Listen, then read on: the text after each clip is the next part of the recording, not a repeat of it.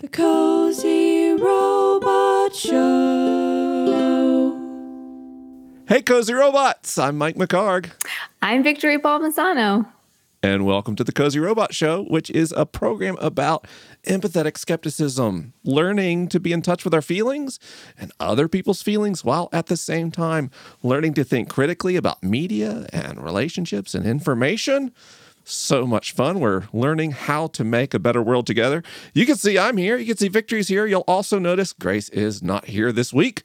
Grace has the week off, but wow, I'm so excited. We've told you that there's a whole team behind the behind the Cozy Robot Show, and I love that you get to know more and more people on that team. And now, oh my gosh, Amy's here with us. Amy, come on camera. Amy's gonna guest co-host of the week this year. Amy, Hello. uh, you don't know it, but Amy's name is uh, well, you you probably know if you listen in the credits every week, and so Amy helps this show happen uh, by. I don't know, So making everything happen. So many things. I don't know how else to describe it. Yeah. Uh, but I love week, it. Amy's uh, on in front of the camera. So how are you feeling, Amy? I'm doing okay. I am I'm excited and nervous. Yeah. And I was trying to think of like people combine sad and mad into smad, but I couldn't think of a good like I'm ner- excited. Like I couldn't think of a good way to be nervous and excited in one word. Ex, couldn't think of ex it. nervous. Ex- I'm ex nervous. I'm oh yeah. Yeah. Yeah. Excited? Ooh, I like is probably I like the excited. If you were Excited. sad and excited, it would be sex-sided, which is interesting. That's different. That's a different That- show. it- this is not that kind of show. Nope, That's our After Dark. OnlyFans channel. You can go to onlyfans.com slash cozy robots to see the softer side of the show. Uh, that's not true at all. Do not go to that URL. I have no idea what will happen. so anyway, uh, if if we seem laid back and comfortable having fun, because that's what we do all week, every week. And uh, Amy, thanks so much for agreeing to do this, and just so happening to have a high quality studio microphone ready. the hidden talents of Amy Hill oh, that I did not know how to use until today. you did. until today. No, we you're here. invited her to be on the show, and she literally just appeared into the camera frame, a microphone that she had ready to go. It was something like this. We were all like, what? Oh, for those of you listening later on Apple Podcast, I slid a microphone into her. So. That's what she did. So, what are we talking about today? Mike, do you know? Uh, well, I wrote the show notes since Grace wasn't here. So we're talking about success. We are. But by the way, if there's any typos in the show notes, that's always your dead giveaway that I was the one who wrote them. if you're like, what did what did Mike write? Well, if there's typos, it was me. So uh, I said we're talking about success and what it means and how to relate to it. I think is what I put in the notes. But uh, as you all know, I don't look at the show outline as the program goes. So if there's anything more insightful for there, uh, but it exists. Um, Yeah. yeah. Is there like a Well, Grace Do has we have left our us. talkie time? We do. Grace has left us a few talking points, um, and she wants to know how do each of us define success? Which that's like a big question. Um, do you guys have an easy answer for that? Because I, have a don't. really good answer? Go, Mike. Go. but I mean, it's really good. Just um, okay, I'll, I'll go. Um, 2020 was terrible for everybody, just in the whole world. I guess maybe some trillionaires had a pretty good year fiscally, but other than that, 2020 was terrible for everyone. And even if there were good things, there was this there was this heavy heavy cloud hanging everything. So, you know, in 2020, um, I in the first part of 2020, it was my expectation that most of my income for 2020 would come from ticket sales and uh, doing speaking events. And then suddenly I could do none of them. And we have really high healthcare costs because of, uh, you know, various reasons in my family, physical and mental health related. And so I had high healthcare expenses, high cost of living, living in Los Angeles, and no income. And I got really, really, really down because I felt like I was failing my family because I couldn't like figure out how to sustainably financially care for them. And that's how I define success. I realized last year that how I defined success was the ability to pro- provide materially for my family. That no matter what else I did, like my public health work and uh, or excuse me, my public my public work that focuses on mental health and total health and science education, all that stuff is important, but I guess less important to me than caring for my family. And uh, you know, before that, I would say like to be a success would be like to be a New York Times bestselling author. That was a big thing I was aiming for in my life.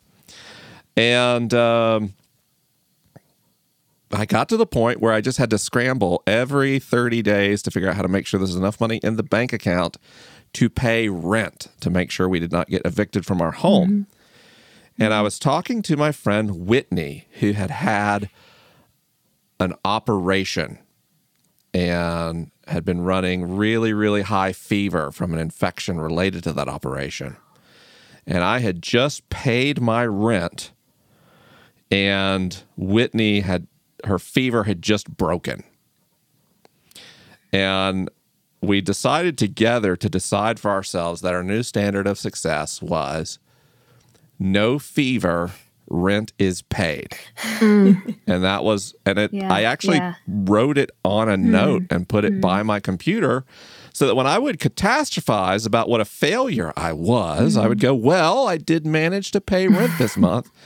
And I do not have a fever or heart active heart disease or whatever. And I also mm-hmm. understand that even that can be exclusionary because a lot of people can't pay their rent. Mm-hmm. And that doesn't mean that they are failures. I think what it means is our standard of success is personal and lives at the intersection of our circumstances, the external forces beyond our control in our lives. Um, and we, a lot of times as people, we make the mistake of assuming more is under our control than actually is. And um, I think success is learning to accept those limitations where we must and find a way of being that is sustainable among those circumstances. Hmm. I told you it was really You good. were I knew immediately You were right. that was that going was to be a good really So good. good. Well, Amy and I were chatting a little bit before, mm-hmm. and she gave a definition of success that I found really interesting. Well, for me this year, success has been letting go of other people's expectations and also letting go of my perception of other people's expectations that don't actually exist. um, I so I have this new job which I love, but then when I try to explain it to people, they're like, "So what do you do?" And I'm like, "Well, I answer emails and I make I schedule meetings and I project." And the more I explain it, the more I'm like, "This doesn't sound like something that makes the general public excited." And I had to let that go because in the moment I thought, "Gosh, my dream job." Feels like there's something wrong with me because I love repetitive, mundane tasks. And so my version of success was letting go the, of the need to do something super cool um, to impress people and also to let go of the fact that people don't like they don't actually care and i don't mean that in a mean way but they're not like oh she's does project management boo that doesn't you know that never happens that's all in my head so that's Right. that's sort of been my journey of recognizing success this year hmm. Such a good answer. Uh, I thought of one. Uh, I can. My nature is to be pretty serious and pretty sensitive gal, um, and I can tend to be pretty serious. I've had a lot of trauma in my life, and I had a friend a couple of years ago who introduced. This is going to sound so sad, but she introduced the concept of fun as like a thing to pursue. And she told me that whole year, all the time, your number one job is fun, to have fun. Um, and so that's obviously been like, I, sorry, I should back up and say, I had a lot of fun in those years. I felt like I really achieved having fun, which was big for my personality. Uh, and then, obviously, this year in the pandemic, it is not. It has been no, not fun. Very much fun. Uh, but on Saturday, I made it a point to get together with some fellow vaccinated girlfriends, uh, and we brunched and talked and laughed and scream laughed, and we just had fun. And I felt mm. like it was like such a success because it's just been a really hard year. And even on my way there, I was like, oh, gosh, this is how am I going to do this? Like, I don't, I have, I hardly have the emotional reserve to do this. But by the time I mm-hmm. left, I was like, I was just overjoyed and my heart felt full and I felt truly joyful. And obviously, that's sort of like the point of having fun, right? Is to like foster joy. Mm-hmm. Um, and it worked. And so mm. that was a success for me this week.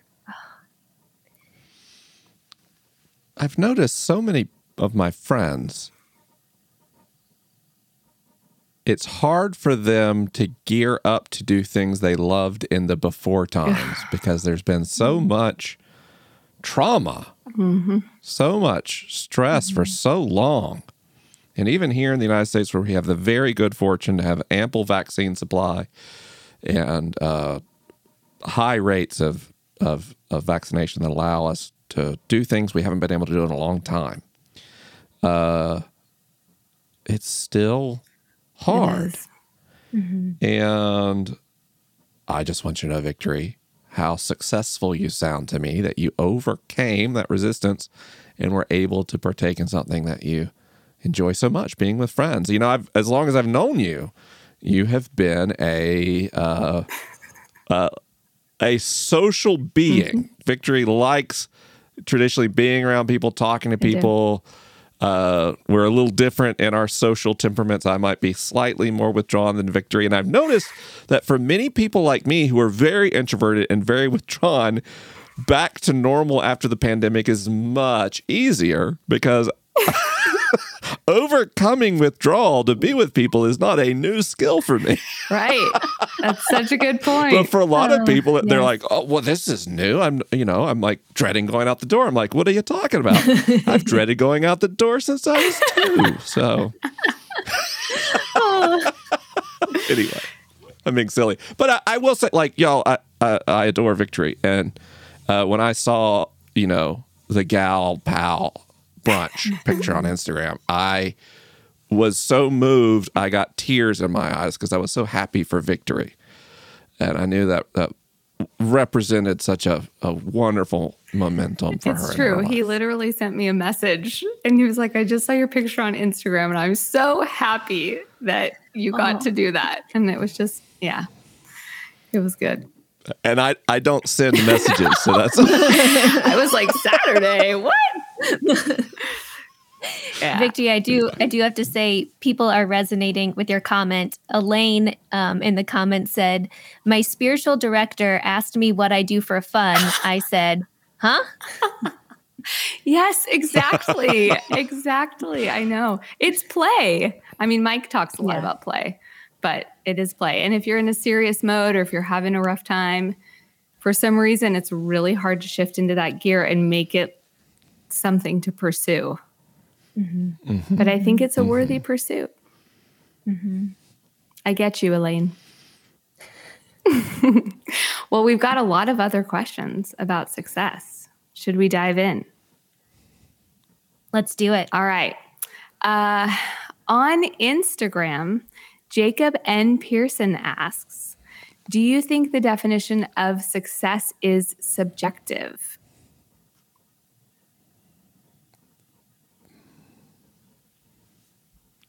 Yes. I was trying to imagine like how there could be an objective measure of success. I literally I cannot fathom even a single objective marker for success. Success is something we make and I've noticed that um boy, I wish you know we're doing I got I, I had a little resistance to doing a success episode because I know so little evidence based, research backed insights about success. You're really making me lean into my like personal experiences this episode, which, as you know, is not my favorite lane to run in. um, but I've noticed in my observation of life as a person, so everything I'm saying here is anecdote. There are a lot of people who are successful, quotes, and unhappy. And then there are successful people who are happy. Um, and what is the difference? It is what locus of focus their success arises from. People who pursued success as defined by others tend to be unhappy in my experience.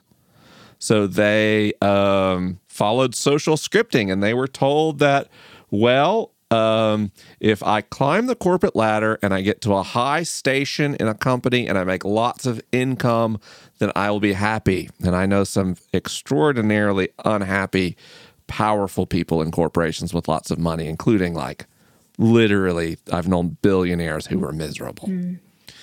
And there are people who are told if I get married and raise a family, I will be happy and I will be successful. And then they do those things they feel very even if they had some some fulfillment in parenting, they don't have a sense of identity or a sense of satisfaction or contentment. And there's some people, especially modern women, are told if you do both of those things simultaneously, uh, then you will be successful and you'll be happy. And then, you know, modern women ascend the corporate ladder and raise families and they just feel exhausted. That's the only thing they feel.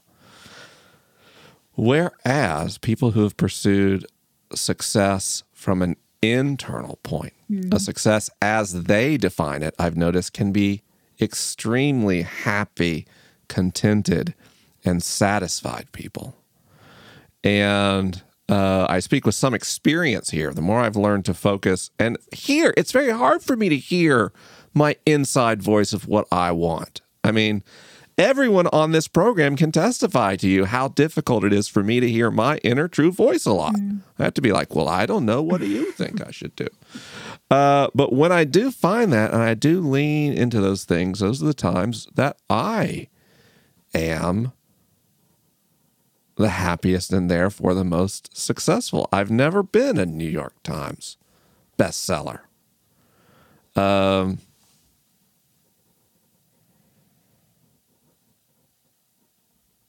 but when I get a card or a letter in my mailbox where someone tells me they faced a period of suffering or difficult transition in their life, and something I said on a podcast that had nine downloads made a difference to them. Well, gosh, that feels successful to me. Yeah, I mean, it speaks so much to what Amy was saying just a bit ago about redefining success for herself and not how other people mm-hmm. define it.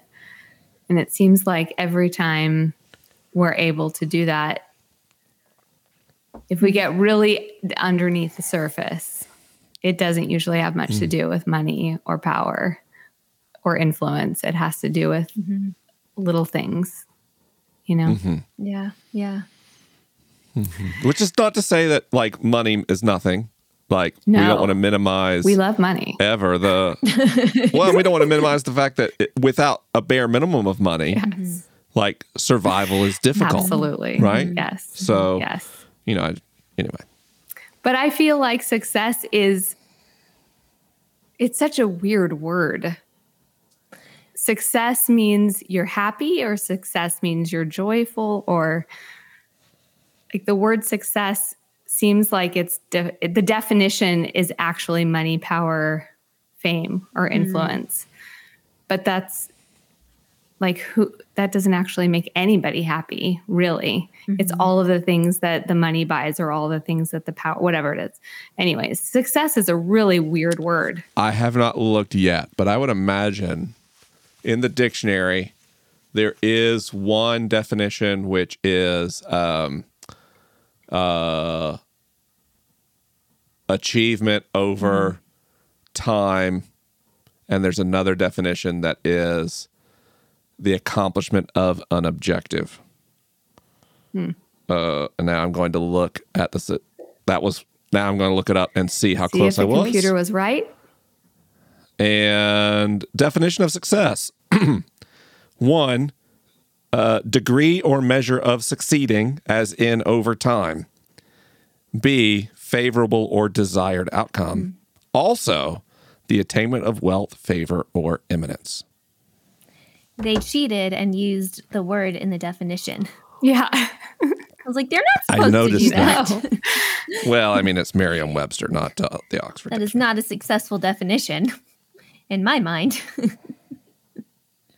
so I guess it comes to the question of how do we redefine success? Also, I want to apologize for throwing so much shade on Merriam Webster, Merriam Webster right now. That was some. That was some. Uh, you just saw my inner critical Nice. author. I We're apologize. sorry, Miriam. I'm gonna throw up a show a comment. Um, Stephanie Tate. Most of those Hi, constructs of success are super steeped in ableism, anyways. Mhm. So true. Indeed. Yes, Thank you, Stephanie. this is true.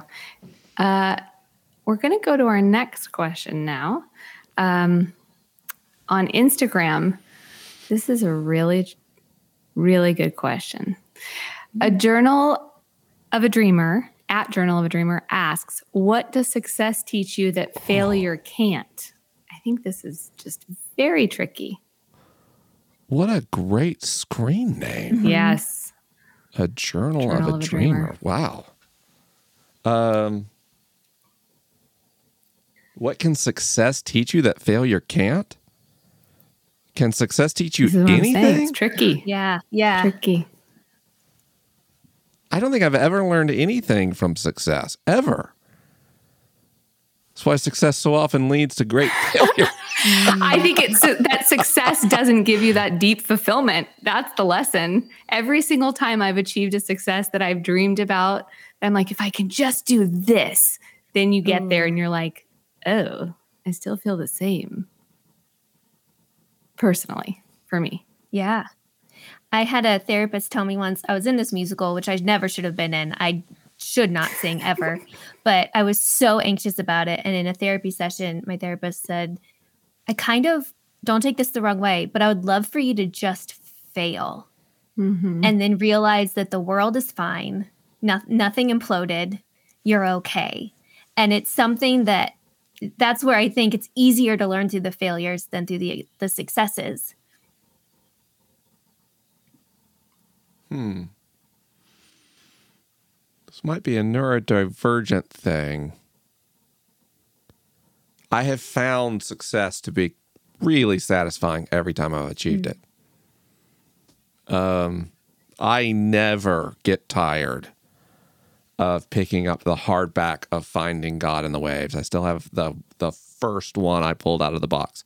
The first time I held a book like a published book that I wrote. I mean, gosh, that was a good feeling.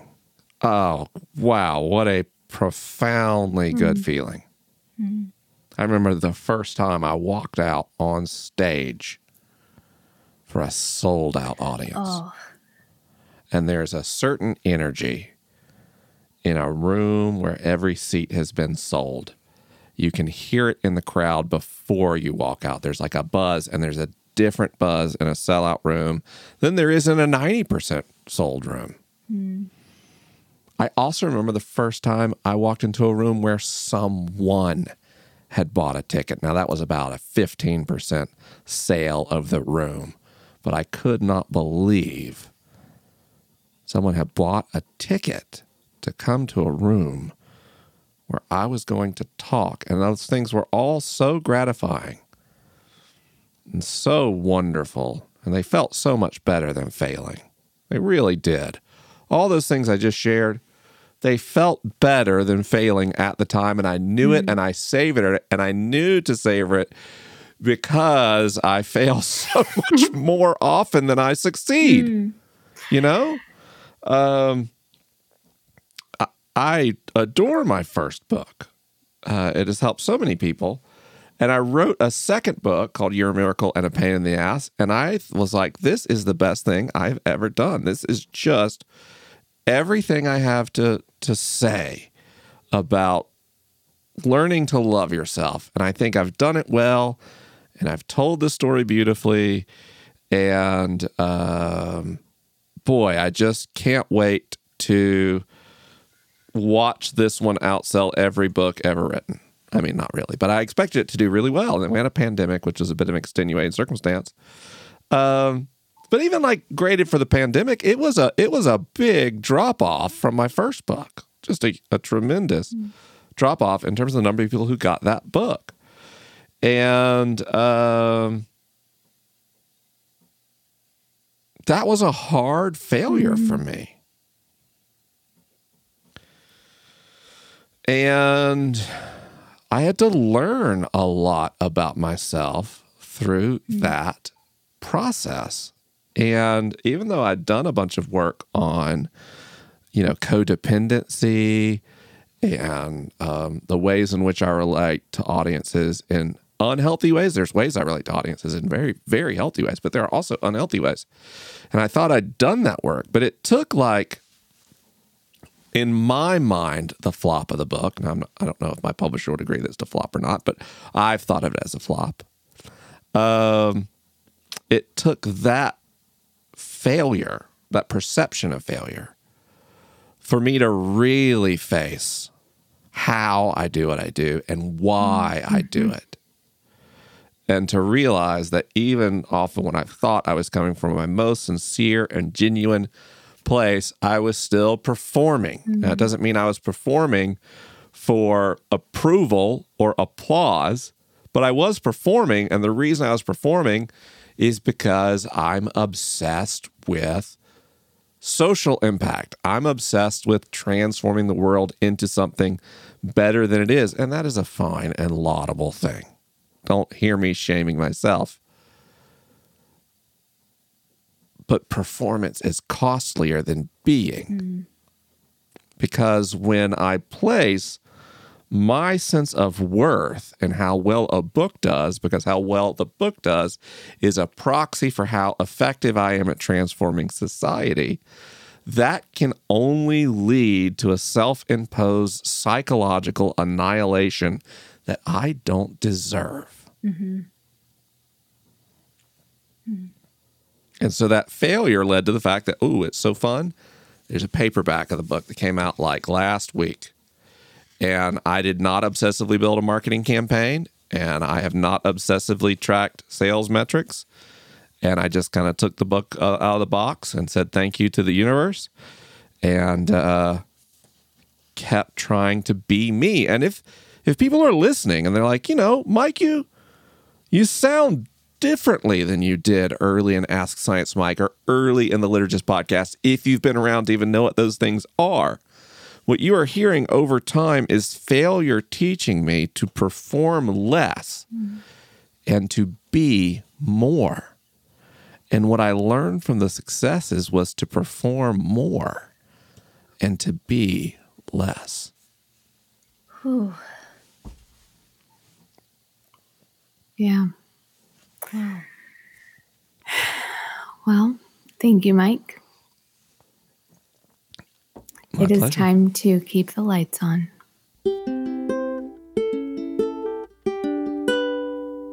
We got some great partners that bring the Cozy Robot Show to you every week. And I'd like to tell you about three of them tonight. The first is our friends over at NordPass. I don't know if you've been reading about all these hacks happening all the time.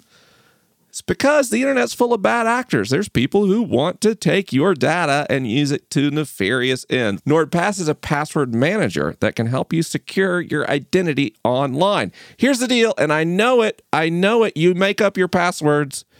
You think you're clever. You come up with a word and you put in some special symbol instead of a vowel and you put some numbers in there and then you reuse that password over and over. But this time it's okay. You put plus on the end or one or one, two, three, and you're secure, right? The fact is, passwords that are easy for you to remember are also easy for computers to crack.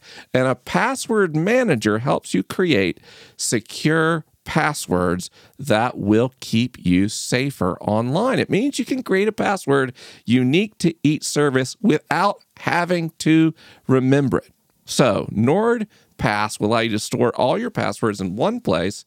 You can organize your logins and private notes in a secure vault that is encrypted with the highest levels of encryption and protected by one master password. You remember that password and no more. Also makes it easy to shop online with ease because you can also store your credit card in that same encrypted vault. Also, sometimes we have to share passwords to see services we share with other people, like Netflix for our family members. And this lets you share passwords securely instead of over means that could be compromised. It can scan for data breaches by letting you know when a service that you use has been impacted by a breach and prompt you to change your password. It'll even tell you the health of your password, how secure it is, how long you've been using it, etc. It's a wonderful product. I've used it myself. It's a great password manager, and I have a particular passion for password manager. So, um, you can trust my recommendation there. So, special offer just for the Cozy Robots. Spring forward into better security, and you can get 70% off NordPass at nordpass.com slash cozy. That's nordpass.com slash cozy or use offer code cozy when you sign up, and you'll also get an additional month for free. We'd also like to tell you about our friends over at BetterHelp. BetterHelp is a wonderful online counseling service that both me and members of my family use to get better access to mental health each and every day. Over a million people have started taking charge of their mental health by using BetterHelp, and it's an online counseling service. That means you get counseling services with a licensed professional using text, chat, calls, and video calls, which means in this era of social distancing, you don't have to worry about it. But hey, if you're vaxxed and ready to go, no big deal because BetterHelp is still wonderful because you don't have to go find a parking spot. You don't have to figure out who your therapist is going to be because BetterHelp finds a therapist for you with expertise in areas like anxiety, relationships, stress, depression, trauma, anger management, family conflicts, LGBT matters, grief, self esteem, whatever challenges you face. BetterHelp can help you today. So, any cozy robots can go to betterhelp.com slash cozy robots to get 10% off their first month service. Why not start today? Go fill out the questionnaire and get connected with a therapist you're going to love. We'd also like to tell you this week about nordvpn now, what is a VPN? It's a virtual private network. I used to work in IT security. Uh, for most of my career, actually, I did IT security longer than I have been an author podcaster. And a VPN is a, a layer of co- uh, protection around your internet connection. It can protect you from trackers and crackers and hackers. All three of those come up against an encrypted brick wall around your internet connection that also makes it impossible for your local ISP to tell where you are. And that gives you a lot of benefits. So, for example, if you'd like to view regionally locked content, so if you want to watch a show in the UK, but you're in the US, or you're in the US and want to watch a show only available in the UK, that's okay. Just change your point of origin using a VPN. A nice little side effect that comes from the technology that fundamentally protects your internet connection. When you're traveling, we're starting to travel again, you're in a public airport or coffee shop, and you've got your laptop or your phone, no big deal. NordVPN is there to protect you as well on that public Wi Fi so that someone else in that area can't snoop on what you're doing or capture your data. NordVPN, NordVPN is a great product because they do absolutely no data logging and they offer 24 7 customer support unlimited bandwidth, and are compatible with all the major operating systems out there like Windows, Mac OS, Linux, iOS, and Android. So, as a special offer, NordVPN is giving away a gift for their own birthday Every purchase of a two-year plan will get you an additional month free plus a surprise gift. So learn more by going to nordvpn.com slash cozy robots. That's nordvpn.com slash cozy robots and use offer code cozy robots.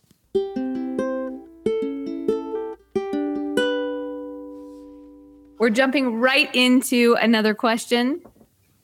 On the private Discord, Leash asks Is there more pressure to be exceptional to live our best lives than ever before? How can I change my thinking to enjoy the mundane moments, to be ordinary and okay with it, to be content where I am now instead of always looking at where I hope to be or comparing myself to where others are? Hmm. Yeah. That is interesting.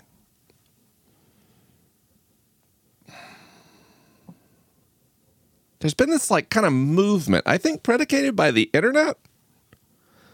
Because the internet caused um, traditional gatekeepers to lose power and influence. So the kind of people used to decide who got to be an author and who did not, who got to be a recording artist and who did not, who got to make a film or television product and who did not. That used to be a tightly held thing. And the internet allowed people to make stuff and release it directly to audiences. And then some companies came in and, and specialized in that work. So if you make uh, video content, YouTube's algorithms were the new gatekeeper. And if you tuned for the algorithms, you could find an audience without getting any gatekeeper to sign off on it.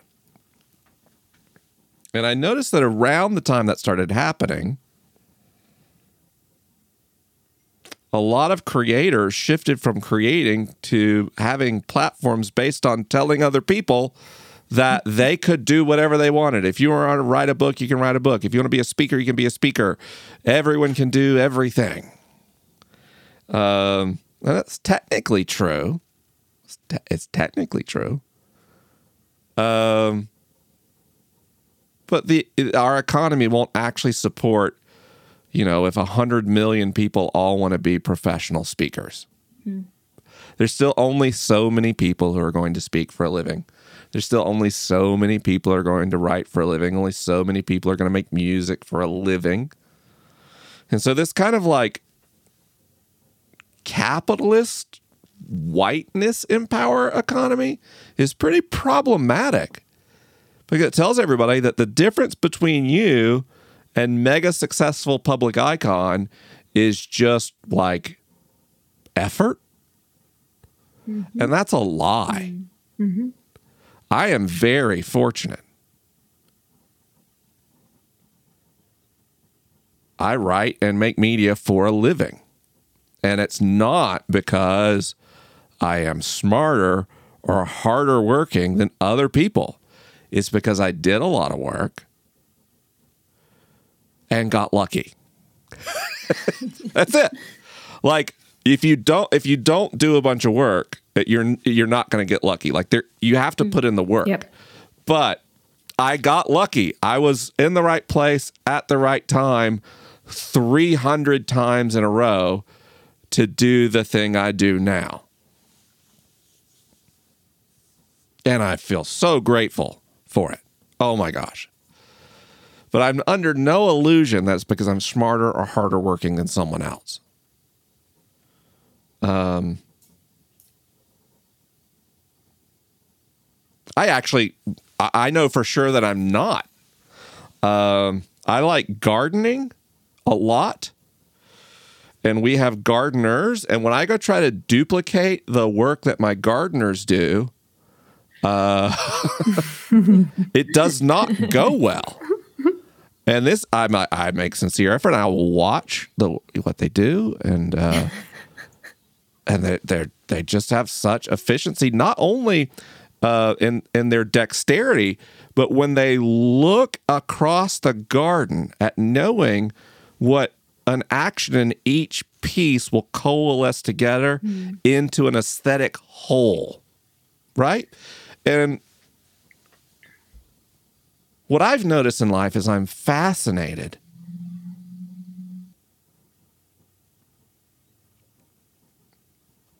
with the act of doing and being that people engage in all the time. I don't just mean my gardener. I mean, when you sit back and look at your life, every person, every person, the level of cooperation it took to facilitate our daily experience is staggering. I mean, it is truly mind blowing. Wherever you are right now, whether you are watching or you are listening, do me a favor. Notice the things around you and on you. Probably have clothes on. I'm sure there's a couple shower listeners happening. So don't worry. You at least have some soap and some running water, right? There are throughout your day a myriad of objects, and there's food, and there's all these things that come together. And I think we need to knock over the whiteness capitalist empowerment economy and replace it with another. And that is the economy of our aggregate. Success is participating in the act of the flourishing of life, including your own.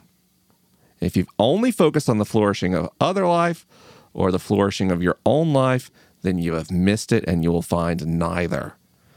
But the intersection of those things leaves a lot of room for different ways of being. It leaves a lot of room for different abilities and disabilities. Mm. When our measure of success is the flourishing of all, mm-hmm. we get less obsessed over who has what numbers in their bank accounts and who has what square footage in their homes and what sizes of what lots. And we get more focused on the quality of each person's life and living. Mm. I've gotten to the point with that measure of success that number one, some things are more beautiful than they've ever been. Time with friends, getting to know a person who is unlike me, getting to know a person whose life experience is unlike the life experience of anyone I've ever met. Those are moments of profound satisfaction, but it introduces new moments of dissatisfaction. Dissatisfaction when I recycle an electronic device and don't know where it's going when I put on a pair of socks and don't know the living condition of the hands that went into making them. I think so many of the problems we face in our world, from climate change to injustice in the criminal justice system to international conflicts to houselessness and food scarcity, all of those come from that live your best life economy and what came before it. Mm-hmm. And I believe from the deepest and most sincere places in my being that there is a better way of being. And we can learn from those people and those cultures that have already been focused on the flourishing of everyone. You know, the Reverend Dr. Martin Luther King was assassinated when he expanded his extraordinary work on racial justice into a campaign for all poor people mm. because people got really nervous when poor and marginalized people started working together and realizing how much they had in common. And every person I know who does really important social transformation work and comes from a whole place of mental health, without an exception, they all know how to delight and savor those simple moments alluded to in the question. Mm. So I think even the act of phrasing and asking that question tells me you are already attaining great wisdom about success. Well, that is very true because out of that question, your answers sort of addressed the next two questions on our list. Sorry. No, I, that is a compliment to Leash because uh, you just said as a person of great wisdom. So uh, I'm just going to read these two questions. And Mike, if you have anything else you want to add to what you just said, please do. Um, but I do feel like a lot that you said address these two, but I just want to acknowledge that these two questions were asked. Um, on Instagram, Biscuit and Banjos, which we love that name, Yes.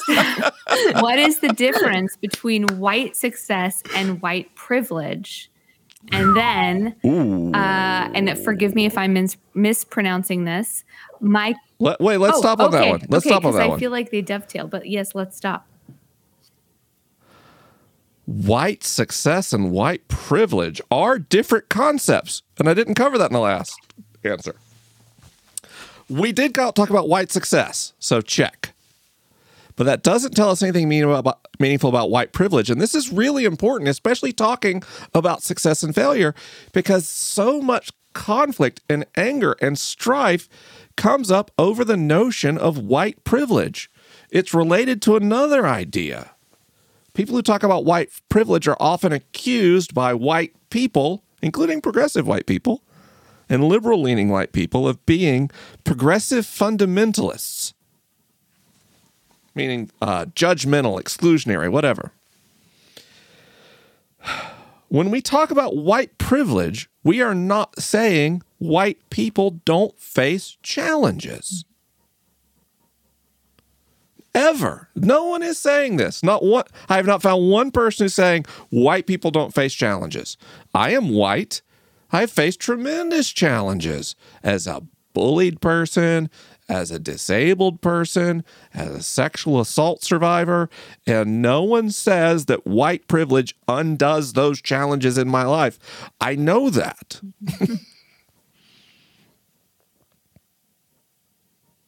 I come from a very poor white family. Now, I did not grow up poor, but my dad did. And my dad worked incredibly hard to get out of poverty and and raise me and my sister middle class. And he worked incredibly hard to do so. And I would not take away for one moment the work that my dad did to lift our family out of poverty. He should be proud.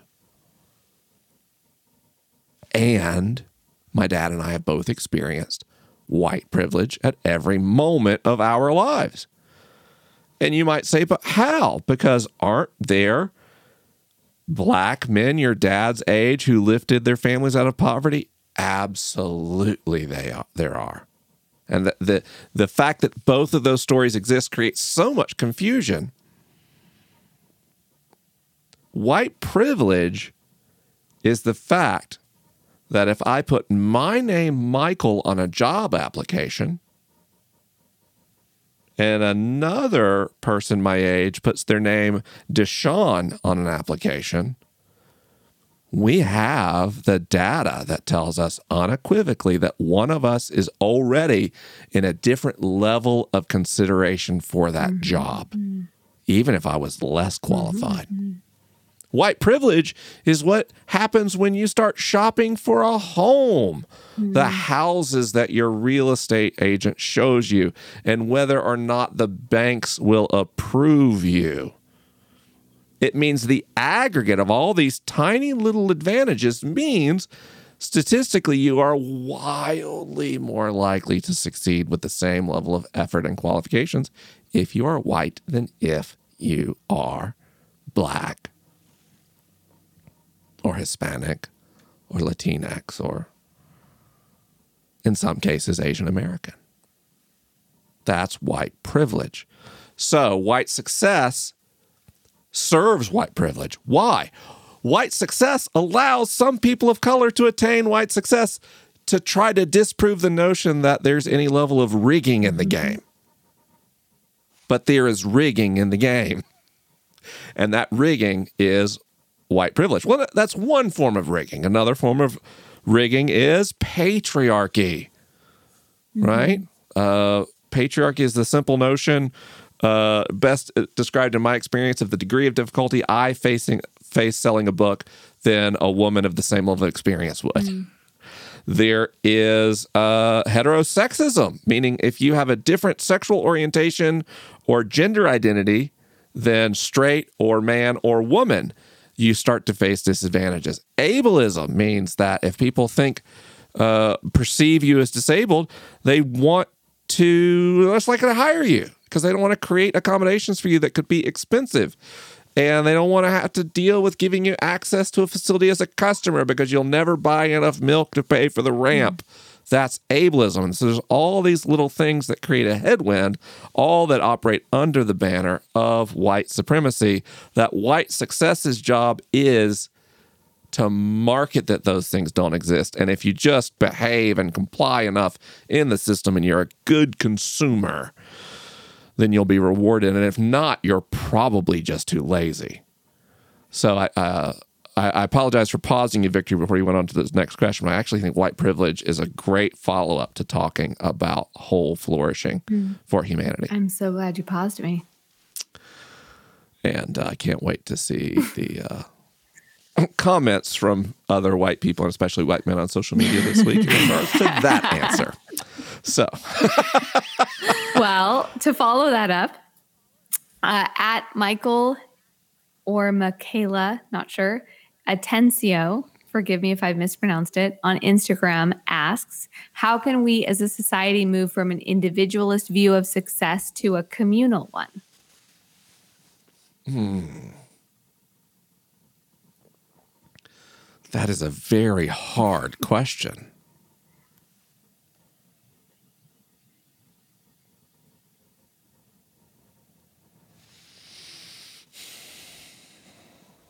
I mean, I think you're.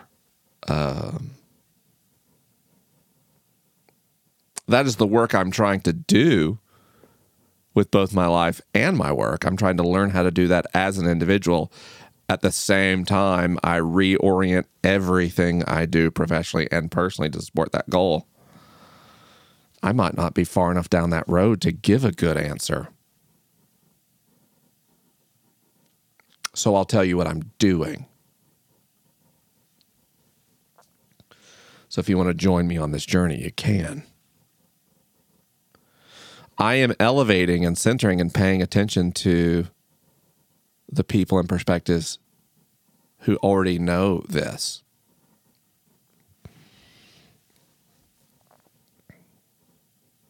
I, I can't I can't talk about this without talking about white supremacy as a system.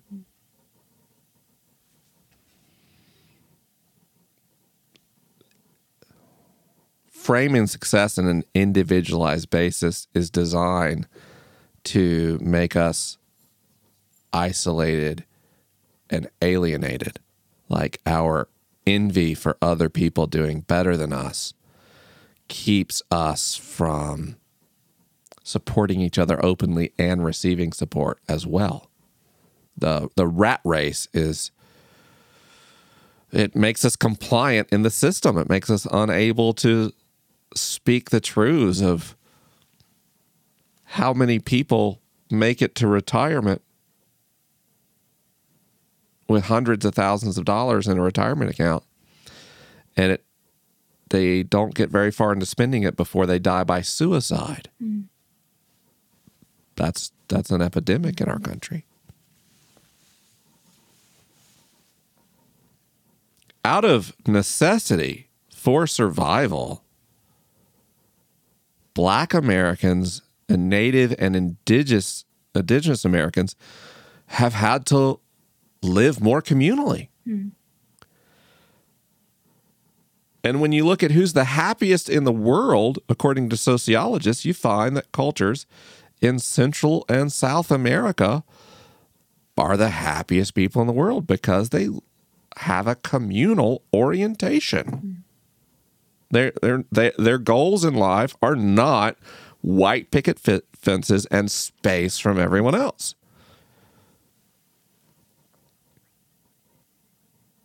And so what I've been doing in my life these last few years is learning from those people.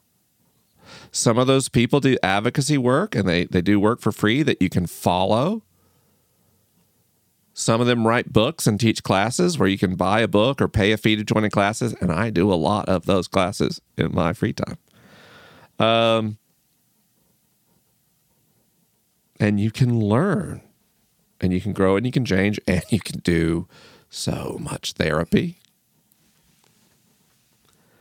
and learn to face those feelings of comparison with others, fear of failure, imposter syndrome, all those things ingrained into us by a system meant to dehumanize everyone so that no one will notice that a small number of people are keeping all the resources. Forgive me for sounding like a radical on a podcast on hosted on Apple Podcast by the richest company of all time. The the irony is not lost on me, but that's what we're talking about. To live communally, we have to dismantle white supremacy. People hear that and they their chests get tight and they get upset and they don't well why why does everybody keep saying white supremacy? It makes me feel so uncomfortable. I'm white. I don't want to be white. I don't want to be the bad person. I don't want to be the enemy. And you're not. When someone says white supremacy is bad, they're not saying you, a white person, are bad. Mm-hmm. They are saying the dehumanizing system that is destroying your mental health is destroying their physical life. Yes. Mm-hmm. And when we tear that stuff down, we can start to imagine a world in which we live in ways that support each other without depleting the resources the planet we live on has to allow humans life to sustain itself. I got super ranty there. I apologize. It was so good. Yeah. The question merited a rant. Mm-hmm. It did. Thank you, Mike. Mm-hmm. That wraps up the Cozy Robot Show for this evening. Man, landed heavy, everybody. Well, uh, over there in the chat, all y'all, thanks for joining us for the live version of the program. It is so much fun to make this show with you every week. If you're listening after the fact on uh, Apple Podcasts, know that you can join us anytime, any Monday, actually, uh, at 5 p.m. Pacific, 8 p.m. Eastern by going to cozyrobots.com slash watch. And also remember that the Cozy Robot Show is brought to you by the most talented and supportive team in the entire world, and I mean it. So I'd like to thank each and every Cozy Robot I'll see you on Discord in about 15 minutes for the after party. If you'd like to learn how to join us there, go to cozyrobots.com. Our show's been produced by Tanner Hearn, Victory Palmisano, and Greg Nordine. Music was recorded by Madison McHargue and Macy McHargue. Production support and co-host tonight, Amy Woo! Hill. Woohoo! Thank you, Amy. Social media management by our dear friend Grace Vaughn. Design by Sydney Smith. Motion graphic design by Landon Satterfield. Set design by Jesse Lane Interior. Wardrobe stylist and craft services, Jenny McHargue. Thanks so much for joining us. And we just can't wait to talk with you next week. Thanks, friends. Bye, everybody. Bye. The cozy